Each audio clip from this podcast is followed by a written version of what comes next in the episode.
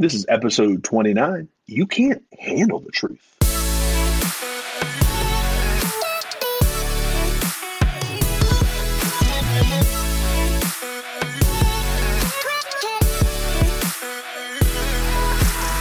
Hello, hello, hello. We're just two normal dudes trying to live this Jesus life. My name's Josh. Hey, I'm Andrew, and we are This Jesus Life podcast. Josh, how are you, my friend? Andrew. Dude, I'm well. How are you? I'm doing pretty well, man. It's uh it's almost Thanksgiving Yeah. and uh and I'm excited to eat a lot of food. Um yeah. How about you? You got big plans? That's really no. It's COVID season. Mm-hmm. We're I don't think I think it's like we're not super crazy like you know Oregon, who's like spy on your neighbors and call the police if they break the law, Right. Uh, which is what the heck. That's messed up. Uh, but we're getting there. So Really? uh, no personal no personal gatherings starting on Friday at 5 p.m. or something like that. Yeah, we're not supposed Uh, to have new. I don't know. Pennsylvania just doesn't want you to like. They're like, oh, you have a family of three, only two in the house at one time. like Pennsylvania's just crazy. And wear yeah, masks. and wear masks like, and bathe in hand sanitizer and uh, I don't know. You know the the difficult thing about COVID is that when all the restrictions in Pennsylvania are announced, they're announced by a very very unhealthy unhealthy looking health official. I'm like, I don't want to take any advice from you on health. man. You're like you're like 600 pounds. It looks like you've smoked crack your entire life. Like, nope, I don't want to listen. I just really do not want to accept health advice from you. Um, you know, can you like look That's the part? funny. No, Uh, yeah. I think all our all our announcements come straight from our governor because he's just a he's just a winner there, um, and has to have the spotlight constantly. He's not as bad as Cuomo over there in New York. Yeah. feel bad for those people, Yeah. Yeah. um, but he's up there. Be tough taking uh, daily briefings from Andrew Homo over there. Um, man. um, so, dude, I have a question for Uh, you. He's a funny one. Um, Josh. Do you? Yeah. I have some questions for Well, you. look at that. I was curious. Um, what is something on your kind of bucket list? Doesn't even have to be a bucket list. Just like I would love to go there or do this or whatever. Just a list, I guess. I'd like to tr- I'd like to travel more. So like hit up the Europe thing. Yeah. I wish I did it with my brothers out there, but Yeah. time just did not allow. Um, what else? I used to have a bucket list that I like keep track Did of. you things, keep it in a bucket? But I don't know whatever happened to it. Probably, and that's probably the problem. I probably thought it was trash. So I Threw the bucket away. I'm like, dang Used it, I should have kept. I should have kept that bucket list. Yeah. I've never understood why I've people want to cool keep things, lists that are like typically on your bucket list. Wait, what? Huh? Uh, sorry, I was, listening, I was listening to what you said, like trying to process. You're like, wait, what? uh, I said I've done a lot of things on people's bucket lists. Like I've done the safari thing in Africa. Uh, I've traveled a decent amount, not a ton, but a decent amount. Yeah. Um, Wait, when did you So, do like, safari in. Africa? Was that on that trip like to Kenya three yeah, or with, four? with your employer. yeah, dude. Mhm. I I didn't realize you did Yeah, a so not only did That's I go awesome. on it, it was free. Was it awesome? Yeah, no, it was pretty. It was pretty incredible. I bet. Um, One of the things that's on my Like the- list is I really want to hike the John Muir Trail. Um, it's part of is that like the trail that goes through your neighbor's backyard? John's no, backyard? no. It's uh, it's Oh. in the redwoods in Colorado or in California. I'm sorry, and it's part of the Pacific Crest Trail. I was about to say we have redwoods. It's part of the Pacific Crest Trail, and uh, John Muir, who was like an explorer and all this stuff, he designated it. Um, it's like a 180 mile stretch of the Pacific Crest Trail, but he said it was the most beautiful chunk of the entire United States by his estimation because it's like redwoods right next to the ocean with mountains, like just crazy. You know, Yeah, so yeah, that's like a one day goal. Like one day I want to go and either hike that in one through stretch. No, it's going to take longer than one well, day. yeah, yeah, yeah. You're not going to do 100 miles in a day. No, I mean no, I mean like a down the road goal. Like maybe when I'm like in retirement or close Oh. to it, like I want to take like two or three or four weeks or what, however long 180 miles takes, and like through hike it. You know, Oh my gosh. be awesome. Huh. Yeah. My my cousin, his I think he like his goal is like 22 to 25 miles a day. Wow, that's Uh, intense, But dude. he did the Pacific Coast Trail. Wow, So like Mexico to Canada, he did it in like six months or something. that's like that. amazing. Uh, Like, and then he just tried to do the one through Colorado. oh yeah, So there's some famous one that goes like Boulder to Grand Junction or somewhere out there. wow. Um, and they got hit with snow in the middle of what did we get our first snow? It was like August or something like that. That's Uh, crazy. so they'd get off the trail. Wow, they made most of the way. wow. Yeah, it's always mind boggling. You're like, what? You walk for how long Yeah. in a day? Uh, no, thank you. That's intense. That seems like a lot Yeah. to take in. Hey, Andrew, Yes. I'm curious. Um, what uh, what is the worst smell that you deal with on a regular basis? oh man um this i have a very clear answer to this so you know my wife is a little bit of a hippie um so to save No, she's 100% hippie. Yes. Not only is she a hippie, she's convincing other people to be hippies and starting this whole home birth movement. home booth. Home birth. Yeah. Yeah. We did a home birth for our first kid and now two of our mutual friends who both by the way thought we were crazy at the time they just had just had babies at home both of them and uh and i'm Yeah. like you guys give us some credit at least you know?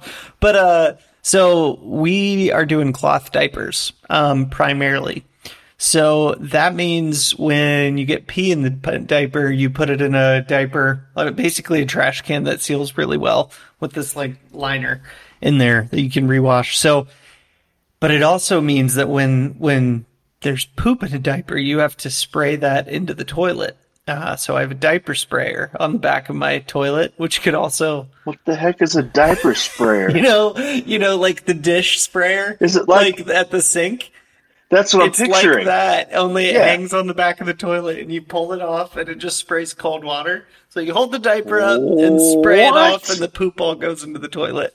So the worst smell that I deal oh. with is when the diaper trash can is basically entirely full and I'm putting like the last diaper or two in there before taking that out and, and washing it all. Is it like a game between you and your wife? Like who who put the diaper to make it overflow so has to clean it up kind of thing? pretty much. So you're like Well, pushing it Well, down. the worst, exactly, dude. But like when that thing gets really full and you crack it just to throw a diaper in, the smell of just Oh, like bet. this, it's putrid, and it just think- hits you for a split second, and you're like, "Oh, this is bad." Yeah, Uh-huh. I think Yeah. Yeah. I think old urine is a worse smell than poop. yeah. But when you mix, Like old urine has a has a punch it really it. does. But when you mix old urine uh, and old poop, that's when you get because there's still like poop on those a diapers. little bit. Just I'm a little bit. Yeah, that's the worst smell I should get you should get a better poop sprayer. Dude, it doesn't matter how good your sprayer yeah, is. that's pretty rare. Yeah, that's pretty bad. That's my answer for sure on that. Do you have one that comes to mind? The worst smell you deal with? Yeah, I don't really deal with a lot of smell. Is it when you get uh, when you get poop things. under your contacts? Is that the worst smell you deal with? Uh, yes, one hundred percent. That would be the worst in the entire world. You would smell it all day. Um, Feel I don't know, man. I'm really after we had that conversation. I'm pretty like, I'm pretty keen to poop in general. I just I'm not a fan of it. So um, I'm a fan of doing it. Feels accomplishing, but I'm not a fan of it being around. So like any like hint of it, like my dog pooped in my house Oh no, that's the on worst. Monday because he's a because he's yeah because he's an ass turd and needs to be beat constantly. Um, he's been man has he been a turd the last few days.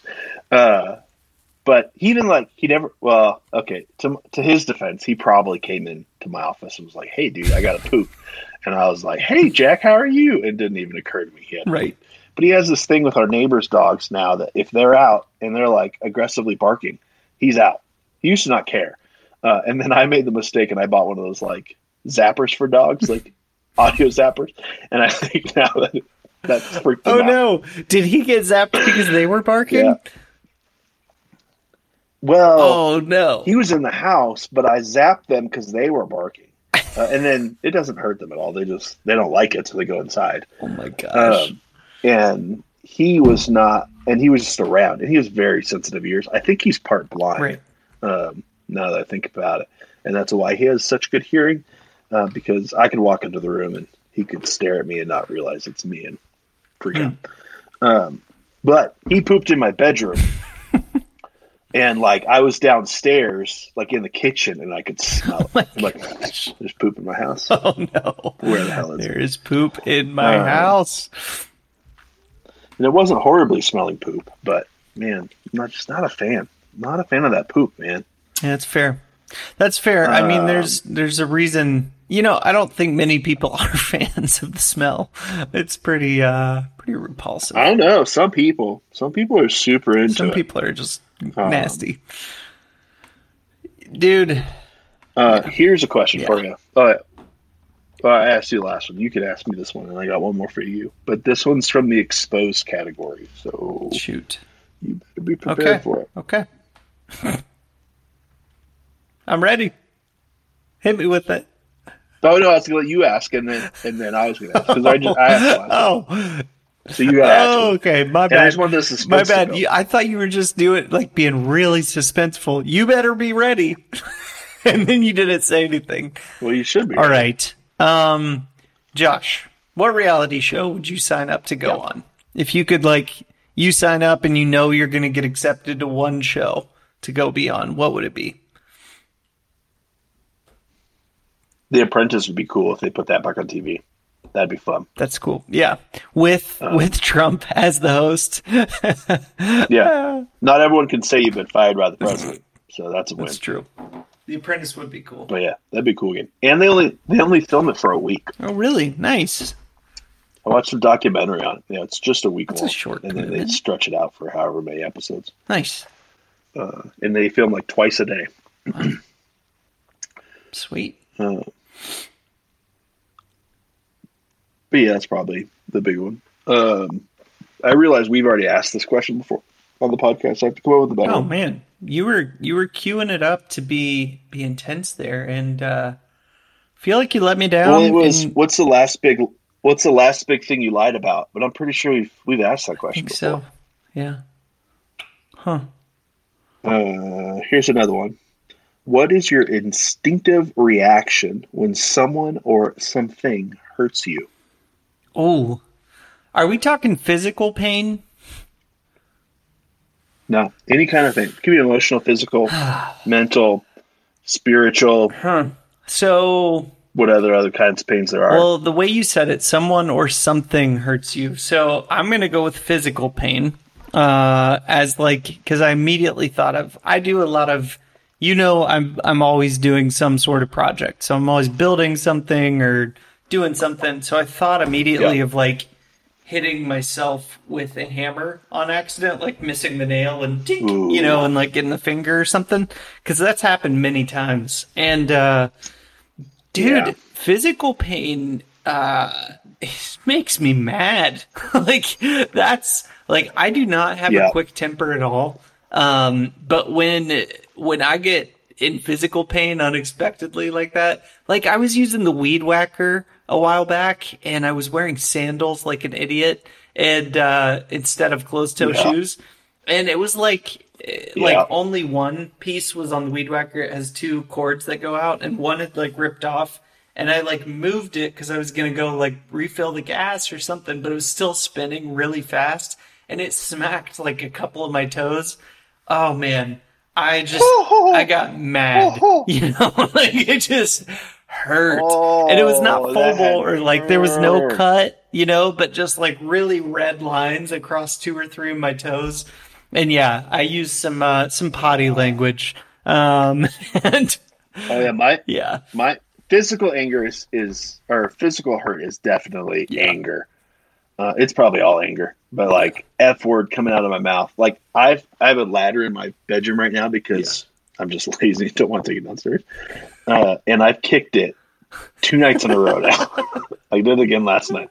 Same freaking pinky. T- like first night, I kicked it hard enough that like I bled. Oh, Like, that's a horrible. I got up in and the then morning you hit that like, same toe. Noticed on my sheets that there's blood. Oh man! Yeah. Then I hit the same toe the next Oh. last night, and it's when I go to turn off the freaking lamp. You would think I would learn. I don't. Uh, so I moved the damn thing out of Yeah. my out of my bedroom. Yeah. Like, Did you move Yeah, it right was- in front of your toilet so that you would uh. Definitely hit it again tonight? in the middle of the night. It did. I tried to hide it though. I like tried to cover it up a little bit, Yeah. so when I walked, I wouldn't Right. see it. Just Just, hit it. drill it again. Ouch. Ah, it's stupid. It's not even my ladder. That's the worst part. It needs to go back to my parents' house. um, I'm pretty sure it's their ladder because I've never seen it before. Yes, So I must have stole it when I was moving. that's fair. Uh, but yeah, that's anger. Uh, but it's always anger, probably for me. If you hurt me or someone I love, it's anger, and then it's revenge. Ooh, Like that's my instinctive. Like yeah. I'm gonna get even, and I'm not a person that gets even. Like, you know, your wrong equals my wrong. I'm the guy that like gets even. It's funny. I was watching. I, I'm a huge fan of the West Yeah. Wing. Uh, love the West Wing. It's It is a fantastic. great show. Uh, I've watched it probably 15 times all the way through. Um, but there's a he's this is in the first season. He just got into office. Uh, and West Wing's about the West Wing, so the president of the United Right. States and staff. Uh, president just gets in office. First time president was never in the military. They have a military incident, um, and he has to respond. Um, and the normal response is equal equal, equal response um, to how you were Mhm. harmed. Um, and they're trying to determine what an equal response is. His and his response is that's not going to change anything um, let's like up it. Like I want it. I want it to hurt them Mhm. deeply. Like let's just exceed. You know, make this make this a big deal. Mhm. Um, and that's usually my response. It's like I'm gonna get I'm gonna get revenge, but I'm not gonna get revenge in the sense of like equal revenge. I'm gonna get revenge in the sense of I'm gonna end this. Uh, you're gonna regret it. You bruised my pinky Uh, toe. I will take now that's just thumbs. Yeah, Uh, yeah, yeah, yeah, that seems fair to me. yeah. Um, not that I act on that emotion, but that's the first. That's where you, that's what you want to do. I get it. I get that, dude. Speaking of Dude, ripping off thumbs, What are we talking about this week?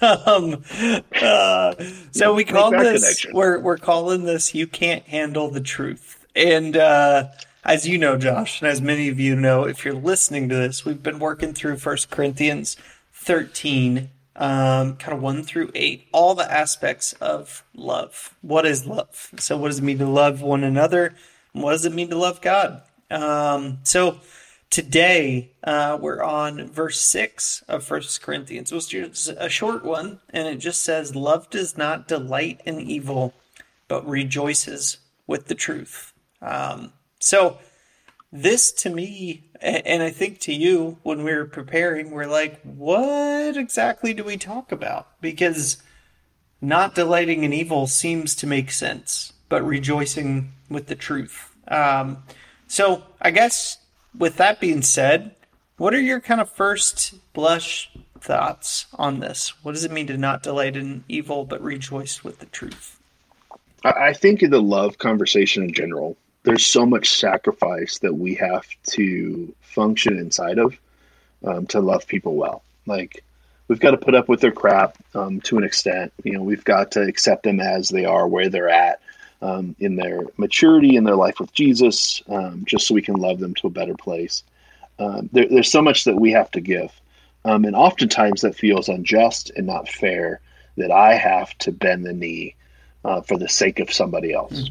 And I think when we get to this verse, um, this is where oftentimes Christians in general, and speaking in a big, broad brush general, um, this is their ammo back of we're like, oh, I have to love people well. But when it comes to truth, Hmm. I can be a total turd bag uh, and I get to come at you I see hard. what you're saying. Yeah. Yeah. Uh, yeah, right. Like it's a weapon at that point. Yep. Like truth is a weapon. Um, I get to attack you with the truth because I have what's right and I have what's true on my side. So my actions and how I do it don't really matter. And this is where I, I'm bothersome with this verse. I don't think that's what this verse says. Um, not in the context of the greater verses. I think that's just the verse. I just think that's the part of the verse that we use to get out of the rest of the verses. Um, as long as something is evil, I'm allowed to do whatever I want, treat them any way I want. I don't have to love them. But Jesus was very clear we're supposed to love our enemies. Yes. Uh, so Pray for those who that's not the that's you. not the response, Yeah. right? Um, so that's not that's not the that's not what essentially this verse is saying, and I think that's the pushback um, of it all because I think people so easily can jump to that place of oh, truth matters more than anything. No, no, it doesn't. Mhm. Lo- Jesus was very clear. Love matters more than anything. Um, it was clear at the beginning of, of this chapter. Um, but truth still plays a massive role in our lives, and not delighting in evil still plays a massive role in our lives. Um, and I think probably the best way to attack this, Andrew, is probably break it up. Like, what is, how do we not delight in evil? Like, what does that look like? And Yeah. then how do we rejoice in truth in this context of love? Because love hasn't changed. Like, love does not delight in evil, but rejoices in the truth. Mhm. Um, so, how do you answer that question? What does it mean not to delight, or sorry, to uh, uh, whatever To not delight in evil. Uh, delight in evil. So that's that's a good approach. That's a good Delight's point. an interesting word Um, too. Yeah, it is. Uh, but but the as I think about these verses, you know, they're all things that are either natural or not not natural to do. So love is patient, love is kind. I don't know that it's natural to be patient and and kind. Um, it does not envy. It does not boast. It is not proud. It's easy to envy and it's easy to boast and it's easy to be proud. Um, does not dishonor others, is not self seeking, not easily anchored. Basically, all I'm trying to say is these are all things that have to be kind of called out explicitly to say love looks like this and it doesn't look like this. And it's always kind of contrasted with like, here's your more natural state. Um, it looks, you know, that love doesn't look like, you know, is, is kind of my point. So this, I, I don't like the idea that I delight in evil, but uh, in First Corinthians 13, verse 6, it's pretty explicit that love does not delight in evil, but rejoices with the truth. And if I'm reading this in the way that I'm reading the rest of these verses, that probably means that, Andrew, uh, you're probably quick to delight in evil, and you might not rejoice with the truth. But that's not what love does. So, um, love does not delight in evil. Um, I let's go back to that analogy of like you you bruised my toe and I'm going to cut off your thumbs. Like that that's maybe our natural response and the Bible actually has a lot of things in it especially in the Old Testament kind of laws of like an eye for an eye a tooth for a tooth and then people being like no I'm not doing an eye for an eye a tooth for a tooth. You hurt one of us and we're going to hurt 10 of you. You know, like things, es- violence always escalates quickly. Um, so that, that, like, delighting in evil might look like being excited about that, you know, or being, uh, being really stoked about that. Like, yeah, I can't wait for somebody to hurt me so I can hurt them way worse, you know, or I can use it as a shield to say, well, they deserve it.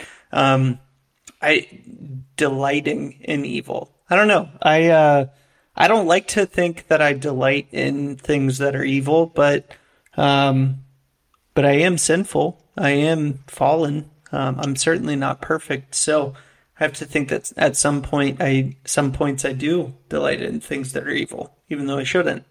So that's my first take. What do you think on that? Yeah, I think that's good. I, I think um, I'm just looking at these other um, translations and how others take care. Um, Mr. Eugene Peterson um, Mhm. commentates this way. He says, "Doesn't revel when others grovel," Hmm. um, which is an interesting way to connect it. Um, the ESV puts it as "does not rejoice at wrongdoing," um, and I wonder. I wonder, based off of Eugene's interpretation, and I'm trying to pull up other commentaries right now to look at it, but um, I wonder if this delighting in evil piece, because this is all relationship, right? Like we're not we're not removing relationship from these verses. Like these verses are all about loving one another well around us. Um, so if we don't remove relationship with this verses, how does this apply specifically to people? And I wonder if it is when people do wrong, don't get excited about it. Um, um, like don't don't get in that place of like, oh, I get to I get to correct them. Yeah, right? like that's and we all do that, right? Like everybody wants to feel better than somebody else. Yep. like that's normal. So there should there should be a place of like if people have sinned and done wrong, I shouldn't get excited that I get to play a part in correcting it. Um, kind of going back to our conversation last week of the speck in your own eye mm-hmm. or the log in your own eye when there's a speck in another. Like my response shouldn't be that oh I, like this is going to be fun because it's not love for another. Yeah. Like we've talked about this before, but this idea of sin, like sin isn't bad because it's just what God called sin. Sin is bad because this is the things that destroy lives. It destroys our lives, it destroys the lives around us. Like that's why God has called these things sin. Like it's not like God was just sitting around one day and he's like, "Hey Jesus, you think stealing should be a sin? Like if I took something from somebody else, you want to write that one yeah. down?" No, it wasn't just like off the cuff. I'm just going to come up with things because I think this is because I'm God and I get to do all this stuff. No, like sin has been called sin because these are the things that destroy. Yeah. Like Jesus want you know, God loves us so much that he doesn't want us to to participate in sin because it causes destruction. Um, and it hurts us and it hurts those around us. Um, so that's why sin is sin. So when when sin enters the picture, delighting in in evil is oh I get to I get to point these things out to these people and, and show them that they're they're in the wrong.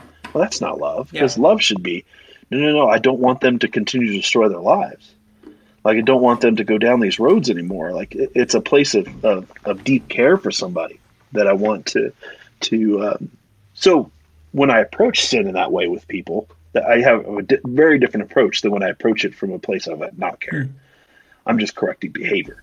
Um, if I'm correct behavior, I don't give a shit how you feel about it. Um, you're just going to change because that's the right thing to right. do. But if it's care for that person, I'm going to approach it differently. I'm going to show a deep level of care for that individual. So um, they can come to that place of, of understanding the destruction and hopefully make the change. But again, the change is their decision. If they don't want to, then they, they don't have yeah. to. I was listening. I'm not sure how this relates, but somehow my brain brought it up. uh, I was listening to um, James this morning as I made some pancakes. Um, and James is short; it's like five chapters, so I put it on um, audio, and I don't know, fifteen minutes maybe, and I, I listened to the to the book of James, and um, the story, the the thing that stood out of the whole book, it's probably my favorite book of the Bible or one of my favorites, but the thing that stood out today was the um, versus. It's funny because yeah. a lot of scholars through years have said James should be a part of our Bible. Really? Dang, that's crazy. Um, I didn't know that. But I there's a there's a, a quick couple lines in there, and it's talking about these these men who say, um, basically, they say, um, "Hey, let's go to this city, um, and and we'll make a bunch of money, and we'll build bigger barns and fill them up, and we'll have plenty of grain and wine, and uh, and we'll stay there for the next couple years, and we'll just live a life of leisure." Um, and God kind of comes back to them and says, uh, "You foolish man! Like, didn't you know?" Uh, don't you know that your breath is, or that your life is but a breath, and that you don't know how much time you have and your your goal in life should not be leisure and rest and uh, you know to to just pamper yourself basically.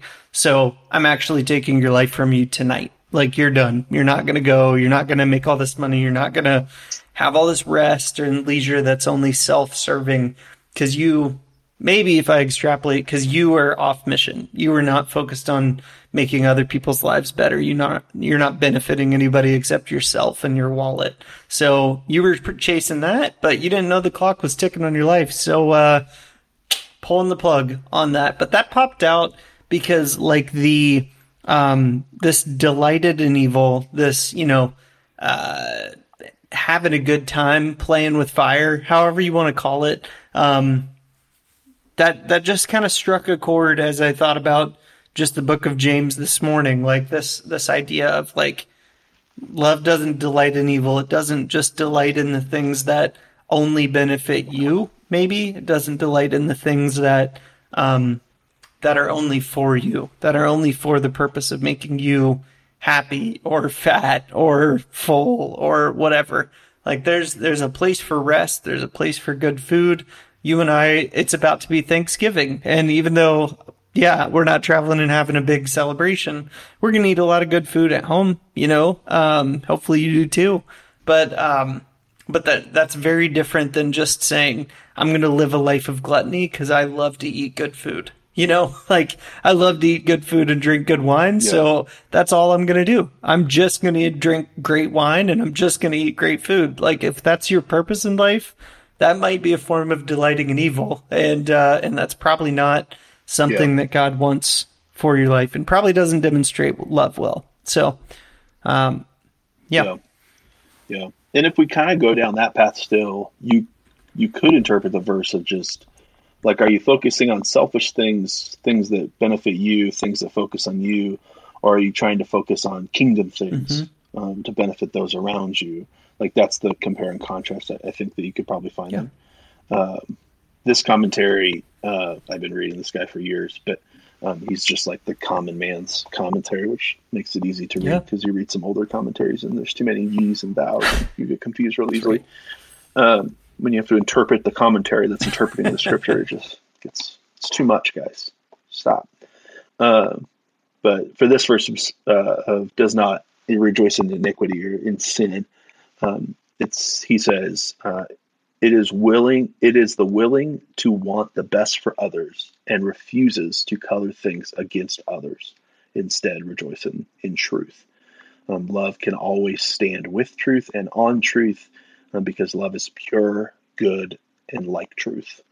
Um, which is a, a, better way to describe truth, I think, too.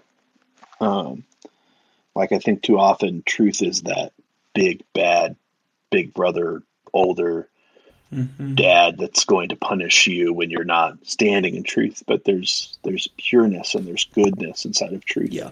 um, that we get to sit inside of, and I think that's that's often missed um, when truth enters the picture. That we feel like we get to do whatever the heck we want. But yeah, not or willing to want the best for others and refuses. This kind of goes against the sin piece, right? Like I don't want you to live in sin because I know the mm-hmm. destruction mm, it's going to yeah. cause. And can I just point out the destruction? Yeah um, in a kind, caring, loving way because I want what's best for you. Uh, and I don't think that, in general, I don't think that's oftentimes how the church approaches sin. Yeah. We approach sin of it's black and white. You do it or you don't. You're bad if you do. You're good if you yeah. don't. Um, a moral standard. And yes, there is moralism inside of truth, uh, but that's not the goal. The goal is no truth or sin causes destruction, and I don't want you to be destroyed, and I don't want you to destroy people around yeah. you. Uh, and that's why we we dig into these things with one another. Yeah. Um, and then we refuse to color things against others. So, like, how often has the sin of somebody's life um, labeled them for life? Right?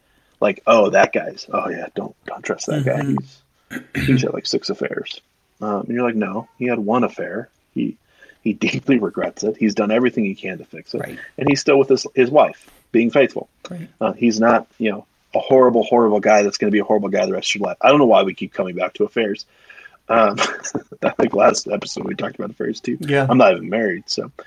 Um, but it could be anything. Um, yeah. This person is a drunk because he went to rehab at one point in his right, life. Right. No, doesn't mean like can we paint people for you know what's best for them yeah. and can we view what's good inside of them rather than focusing all the things that are bad about them because the reality is going back to last week's conversation there's plenty of bad about me right uh, and i wouldn't want them to label me in that right. way i wouldn't want them yeah. to say this is who this is who josh is all the mm-hmm. time no i think there's a level of humility of like yeah I could be called bad things, maybe in the terms of the world, not as bad things as anyone else. But right. you give me the right circumstances, right? It's a possibility.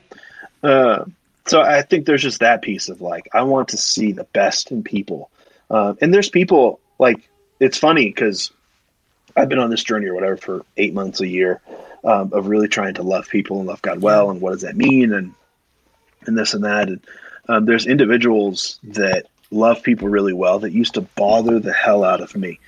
Um, Hmm. And as I've journeyed down this road, just that eye opening of like, oh, that's why. Okay, I get it. They're not naive. They're not stupid. They're not. They see it. Mhm. Uh, they're just choosing to choose to see the best in people, Hmm.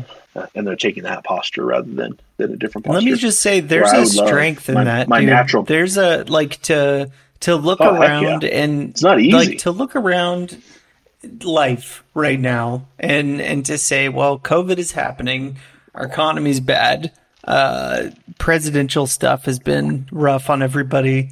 Like you, you can find a million reasons to be negative, and and they're probably justified. Um, but that's kind of a weak position. you know, like it takes Yeah. no effort to be negative. It takes a lot of strength to be positive, and especially in those one-to-one relationships true. where you're looking and you're saying, "Well, this the thing that this person does really bothers me. That bothers me. That bothers me." It's way easier to be negative, but to sit there and say, "No, I'm gonna I'm gonna love this person well. I'm gonna demonstrate love."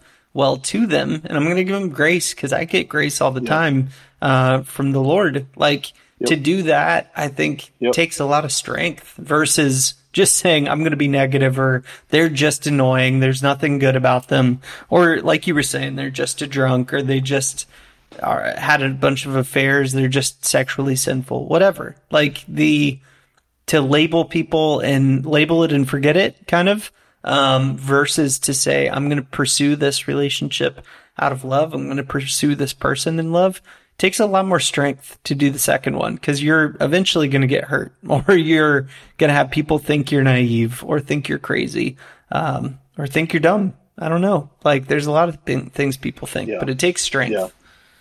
i think No, that's true. That's good. And and I think we'd have a much better community around us if we chose to take that posture rather than the, the latter. yeah Um, And okay, I, I don't know why we keep hard as a talking about affairs. I've never had an affair, and I never intend to. I am married. I know you're not married yet, That's but good. I hope one day you are married um, and don't have an affair. But uh, but just in the last couple weeks, uh, another pastor, a really big name pastor in the U.S., kind of evangelical church, um, got fired from his church and uh, got fired from the church he was leading. And then, you know, came out the next few days later. He said on his Instagram that he had had a extramarital affair. And uh, man, I was I was just thinking about that the yesterday. I'm feeling really sad first of all because it's like this church had been growing and growing in influence in a really positive way by my estimation at least. Um, especially in COVID times where people were like, I don't know what to watch. They were one of the top churches like, well, I'm going to tune into this service and see what's going on. And it seemed like every time I watched them, uh, I was encouraged at a minimum. But um, it was the Hillsong East Coast, uh, Carl Lentz. Like probably everybody listening to this knows that. But I don't bring that up to trash him or compare myself and say I'm better. But when I think about that type of stuff, I'm like, it could have been that it was a one time decision and that's what led to that. But I think the more realistic thing is that it was probably just like a hundred small decisions of like, I'm not going to, I'm not going to tell anybody about this. I'm not Oh, going to, absolutely. not to give anybody real accountability in my life. I'm not going to tell anybody about that thing or this this time or I'm going to be secretive about my calendar here or like it's it's a hundred small choices that lead to one yeah. one thing and because of his kind of position of influence it has this this huge ripple effect far outside just um, his family but like the the sin that it just leads to death man. And uh, i don't know. I i'm hurting because i i hurting over it because i feel like there there might be thousands of people across the us and maybe around the world who are just like well that was my one chance at church and it turns out I don't want to follow that guy, so I'm done. or um, if if this preacher can sin, Yeah. then then I how could I ever be be better? You know, or whatever people whatever you might think, whatever excuse comes up. Yeah, and I think Yeah. But but and I think this is the thing, issue. like- this is our issue in the but church. it could have been it could have just as easily been me in, in a different way. You know what I mean? Yeah. Not necessarily Yeah. unfair, just sin. Like to, to look at it and stand on one side and delight in evil and, and point fingers and say, well, look at how bad Yeah. that person is. Look how horrible that thing is. That's easy. Yep. That's simple because you can look and you can Yep. mentally say, ah, never be me. But to, but to rejoice with the truth and say, yeah, the truth is, uh, without the grace of God, that could be me really easily because I I can cover things up. I can manipulate. Yeah.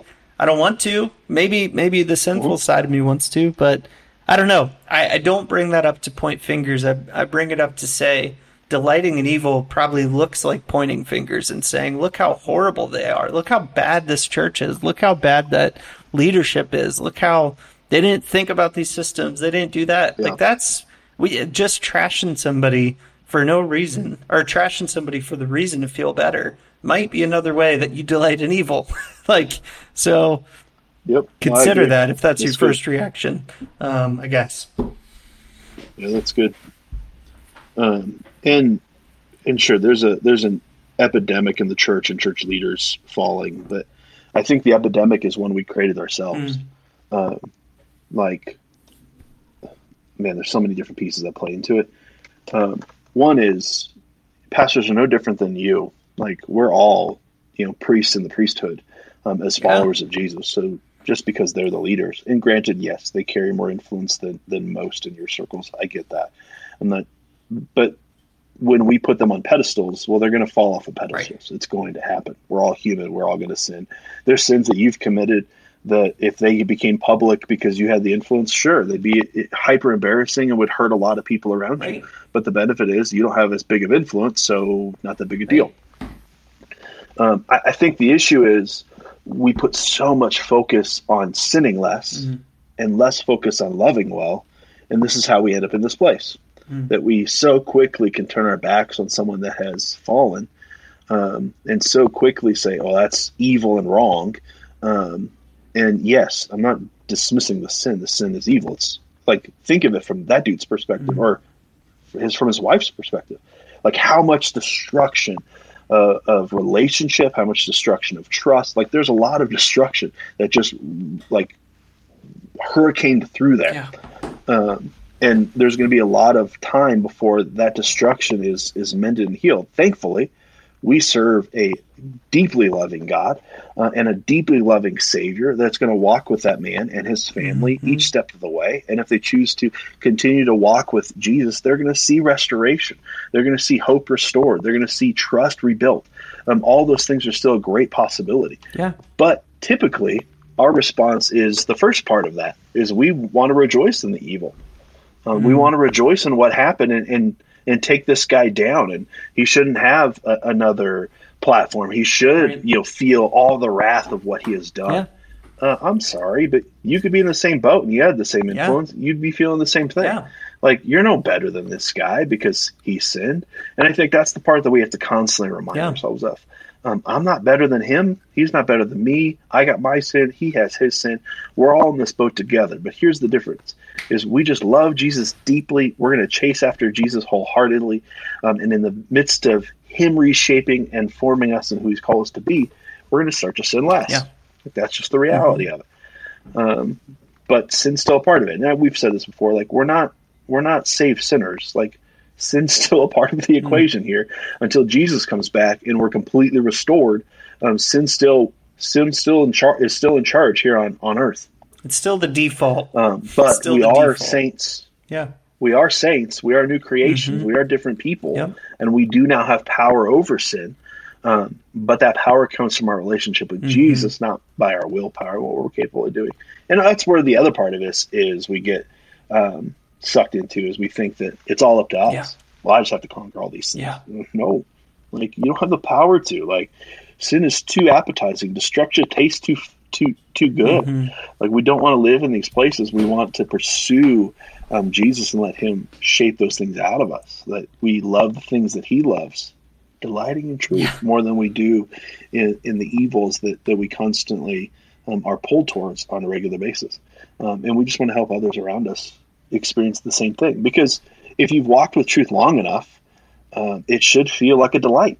It should feel fun. It should feel light. Mm. Um, it should feel, you know, Jesus said it. My burden is is light. Mm-hmm. Um, can I walk in that place where I get to experience that? But too often, if your Christianity feels like a burden, I have all these things I can't do, then you're not living Christianity. You're living some moral religion where I just have to Mhm. look good Yeah. as a human being and do the right thing. Yeah.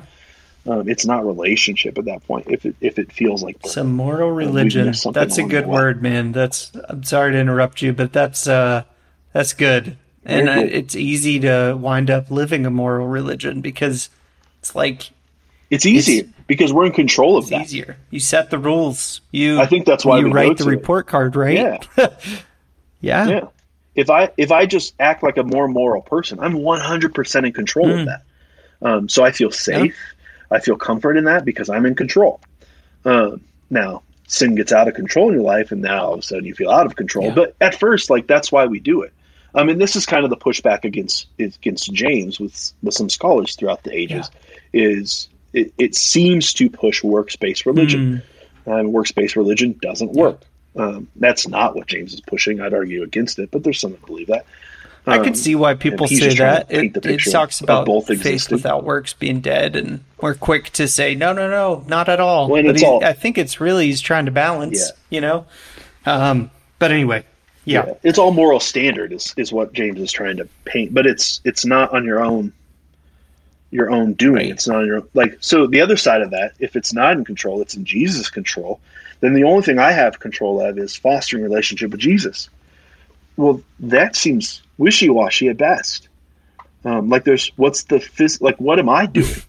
Um, but as I walk with Jesus, like yeah, sin becomes less of a thing in my life. Yeah. There's sins that used to ravage my life Yeah. that don't ravage my life today gone. because not because anything I've done. Right.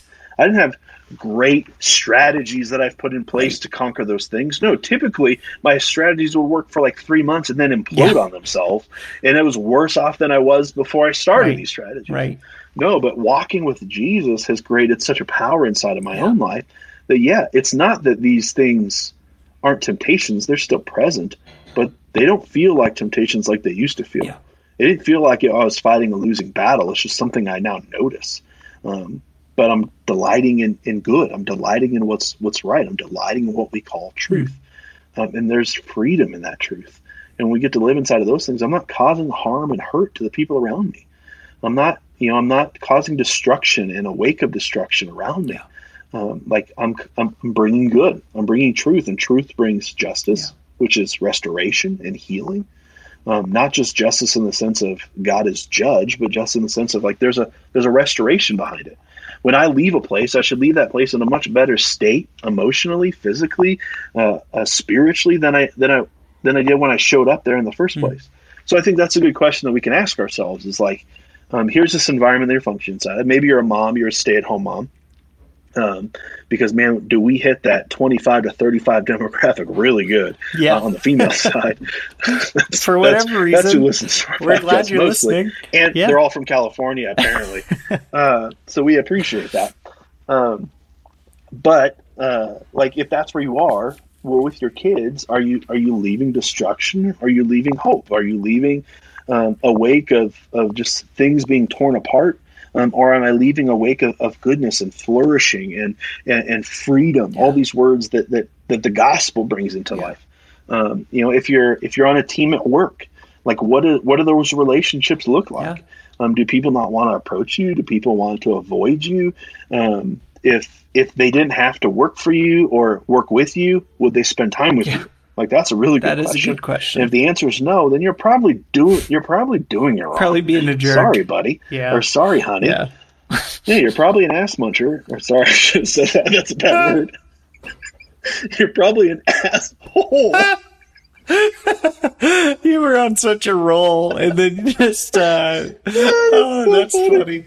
I will leave it Yes, in there. Even, Absolutely. Keep it I honest. Keep it I lost my headphone too.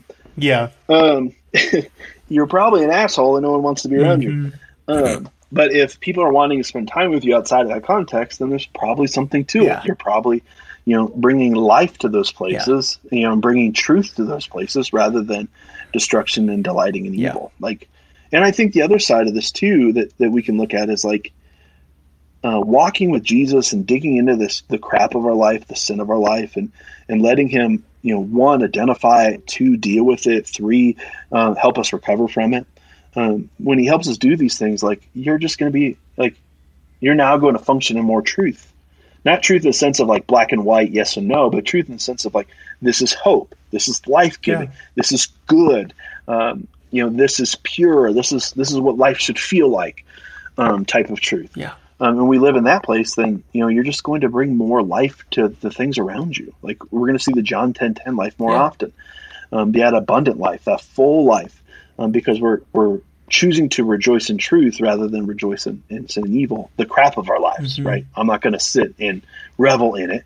Uh, I'm not going to keep focusing on it. I want it to be I want it to be dealt with, and we can move on mm-hmm. from it. Mm-hmm. So let me get Jesus into this equation and, and start having those conversations um, because doing it on your own works for a short period of time. Yeah. Man, does it work for a short yeah. period of time? It feels like you're making progress. Yeah. But it's all about your own self effort, mm-hmm. and Christianity is not about your self effort. Yeah. Like, and and that was the the that's the point Paul or sorry, uh, James was trying to make was no when I'm walking with Jesus, yeah. when I'm in deep relationship with Jesus, there's fruit My of that. There's doing out of that. that. There's things that I do.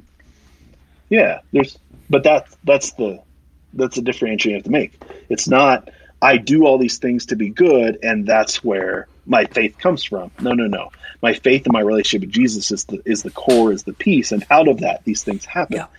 Um, and I start to walk with those things. Yeah, that's good, man. That's all. That's all really good. And uh, I thinking about the contrasting these two, the um, delighting in evil and rejoicing in the truth. Um, I think like we all have different levels of influence, uh, whether it be a million people listen to what we're saying or or two or one really looks up to us. Yeah. Like we all have some level of influence, and um, I think it's all important. I don't think you need to say because you have a big platform that influences a thousand people. That's more important important than influencing two, because who's to say? You know, yeah. God can say, but but not us. Yeah. Um, so anyway, uh, when you when you build this culture of rejoicing or delighting in evil or being about evil, you know, um, that might look like revenge. It might look like a lot of things we've talked about, but but when you when you live in that, then you're probably surrounding yourself with people who also do that, who also are about rejoicing in evil. Um, and the thing about that, like, uh, this this world can be a dog eat dog world, you know, and and if you're going to be a part of that rat race, then you better be the the strongest, baddest, meanest rat, meanest dog ever, uh, because eventually uh, somebody's going to knock you off, you know, uh, knock you off the top, and and they'll be the, they'll yeah. be rejoicing in the evil that they just created. Uh, that'll be in your life, and uh, it, and you build a culture of that. The more the more you're excited about evil, the more um, people around you are too. Um, but the more you rejoice in the truth, the more you rejoice in things that honor God, the more you, you spend time on them, um, then maybe you build a culture of people around you that are also about those things and uh, and that want what's best for each other and want to be honest with each other and want to push each other towards God rather than away from Him. So um, I don't know be careful of the culture you build, I guess, uh, or be careful what you're excited yeah, about. Sure. Um, yeah, that's what I'm trying yep. to say. No, that's good. That's good. Um, so to love people well, yes, um, yes, truth matters a lot um, because truth is where we find hope. That's where we find restoration. That's where we find joy. That's where we find all these good things about our relationship with Jesus. Um, and when evil enters the picture, evil is destructive. Evil uh, wants to cause harm. Um, evil is is in its essence wants to kill, steal, and destroy from you, um, or you, or from you. Um, so it's it's that's the posture we're taking. Uh, and if I choose, and if I encounter someone that's in the midst of evil, in the midst of sin, uh, my response shouldn't be to delight in it, to get excited about it, to correct it, um, from the perspective of I get to call it out because I'm better than I'm you. in the right, you're in the wrong. Yeah. Um, I'm better than you. Um, I would never do that. Mm-hmm. That's so despicable and wrong. Um, but if it's from the posture of no, no, no, I want to, I want I want to love this person well, and I see the destruction this is causing, and um, I need to build relationship and build influence so I have voice, um, and I'm going to do all the work to to do those things, and I'm going to sacrifice so that can happen, um, and then we can deal with with the things that are causing destruction around us. Um, and I, I think that's the best posture we can take, and you know, evaluate the culture you're building around you, like Andrew said. Like what what is the wake behind you? Mm. Is the wake freedom, hope, purpose? Is the wake um, burden? Um, whatever other words come with that. Uh, shame. Oh, shame. There's a good yeah. one. Uh, we talked about shame at some point uh, in the earlier episodes. If you want to go back and listen mm-hmm. to it, mm-hmm. um, shame is a man. Shame is a beast. Mm-hmm. Um, it can do a lot of damage in people's lives if, if we choose to utilize it and function inside of it. It's extremely destructive and sinful. Um, shame, there should shame should not exist in the gospel. Um, should not exist in the church. It's not a part yeah. of it. Um, guilt should. should feel guilty when we do something wrong, um, but shame should not. Shame should not attack your identity. That's right. If that's your your mo, you're in the 100 percent wrong. I'm sorry, uh, moms out there that like to throw shame at their daughters. Um, no offense, mom. Dads too. We love you. Um, yeah. Dads just throw shame in other ways. That's right. When our boys can't play sports, we um, they're not our boys anymore. they're someone else's boys. They're your boys. Um, our own issues. Uh, but yeah, I, I, think I think the posture is always humility, and we've talked about this before as, as we go through these things. Like humility is is the piece that that changes our perspective and changes our posture and how we react with people and interact with people. Mm-hmm. Um, like if I look at it and say, well, here's Carl Lentz, which the funny thing is I work for an organization that works directly with churches. All of our customers are yeah. churches. Uh, and I didn't hear about this until I talked to a ministry buddy of mine. And they're like, what? I had no idea. Oh, wow. Um, yeah. Which is great because when you're in the midst of ministry every day, like this would probably be the hot button mm-hmm. news. Like who wants to delight in evil and talk about it all the time? Yeah. That's not fun. Right. Like it happened, actions were taken. God's going to walk with him if he walks with yep. God. Let them deal yep. with it. Not my problem. Yep. Not something I want to talk about constantly. And maybe that's another great example of delighting in evil or not delighting in evil. Yeah. Like, are you talking? Like, is that your topic of conversation all the time? Do you have six like, conversations around that today? That? Yeah. Yeah. Yeah. And you can you can hide it inside of well, we want to make sure we avoid these right. things. We, what do we do? Like, sure, you can right. hide it in there, but you're still talking about this sin that happened. Right. That it doesn't matter anymore. It happened. It's in the past. Yeah. It doesn't affect my life at all, or even my community's life. So let's just move on from yep. it. Um, but now we, we, like to we like to hold mm-hmm. on to those mm-hmm. things and mm-hmm. talk about them often and point yeah. them out on a regular basis. Yeah. Probably because it makes ourselves feel better. Of like, I haven't done that yet. Right. Um, right. Like that's usually so if we can posture ourselves with humility yeah. um, and and look at everything of like, yeah, I could have done it. It's 100% possible I could have ended up where he ended up, um, or will end up where he ended up. Um, if I'm not walking with Jesus, seeking Jesus out, and having deep conversations where Jesus is pulling the destructive things of, of my character, the destructive things of my behavior out. Like, what would it look like six months ago when Jesus is like, "Hey, Carl, like, like we got to start looking at these yeah. things." Like these are these are cause these are destructive behaviors, yeah. um, and they're probably going to lead to some pretty destructive things. Like we got to deal with this stuff now. And man, when you're in the midst of sin and it feels good, uh, you like to flirt with that mm. line and play. Like it probably felt good for Carl. And he's like, "Yeah, I want to, you know, I want to play with you. I hear you, God. I'm not going to do anything. Trust me. I've mm. got this." And Jesus is like, "Trust me, I'm God." it's like you were standing on railroad tracks. There is a train coming. I see it. You're like, I'm you trying don't. to help you, buddy.